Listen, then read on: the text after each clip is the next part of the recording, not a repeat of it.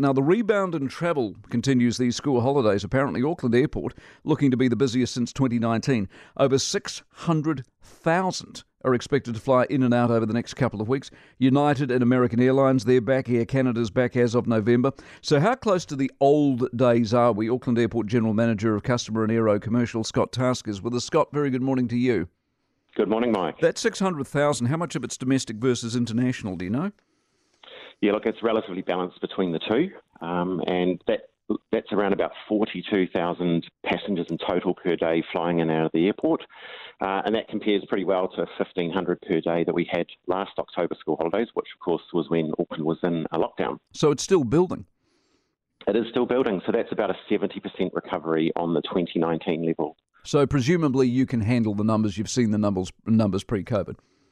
Yep, absolutely. So, look, we work really closely with the airlines, uh, the border agencies, and others that operate the airport to plan for these peak periods. And uh, we've been in a planning process since the last school holidays to make sure that uh, customers have their best experience when they fly through the airport these holidays. And are they having their best experience, or will their bags get lost and they land in Fiji for a refuel? Yeah, look, um, there have been some challenges in the global aviation system, um, and sometimes the impacts of those are felt here. Um, but we're confident that, that, the planning has been done, and you know customers will have a good experience. Do you have the staff? Everyone tells me staffing is still a massive issue, and you're not excluded from that. No, look, it, it has been challenging as aviation, travel, and tourism has rebuilt um, out of COVID. Um, but one of the things that we did recently was to conduct a job fair, um, and you know we had about 4,000 people that turned up uh, looking for jobs at the airport, and you know anecdotally it looks like quite a few of them were put into roles. Um, there's still roles available at the airport. For example, we are recruiting for 18 emergency service officers at the moment. So, um, you know, if anyone's looking for an opportunity, now's the time. Wow. How many jobs have you got at the airport right now today? Do you know? Yeah, so look, um, when we had uh, the job fair, there was about 3,000, um, and uh, look, those numbers have been reducing.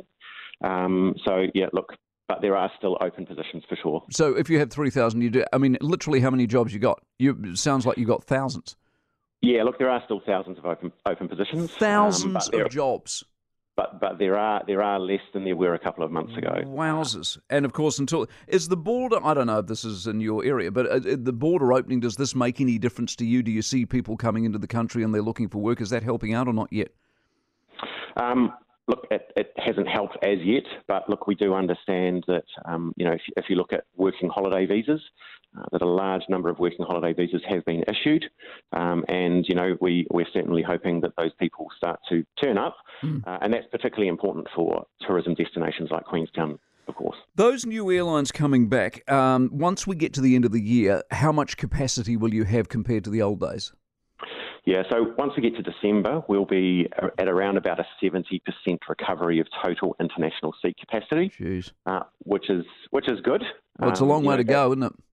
Yeah, well, look, um, you know, we, we, have to remember that, that some countries and destinations, like China in particular, are still relatively closed. Yeah. Um, but well, look, they're the only know, ones, though, aren't they?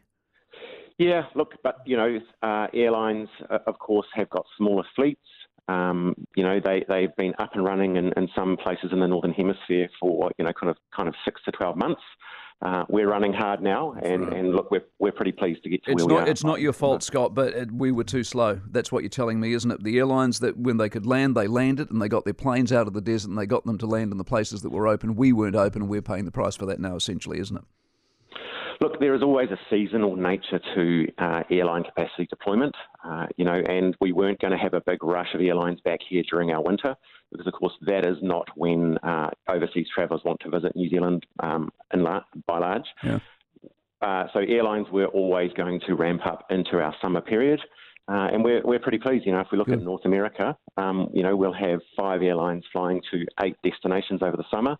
Uh, and I'm sure we'll have plenty of high value US and Canadian visitors coming uh, to support our tourism industry. And we will welcome them. Uh, Scott, appreciate it very much. You have a good weekend. Scott Tasker is um, out at Auckland Airport. Imagine running a business with thousands of jobs still open. It's McDonald's all over again, or the Queenstown scenario we've told you about this week.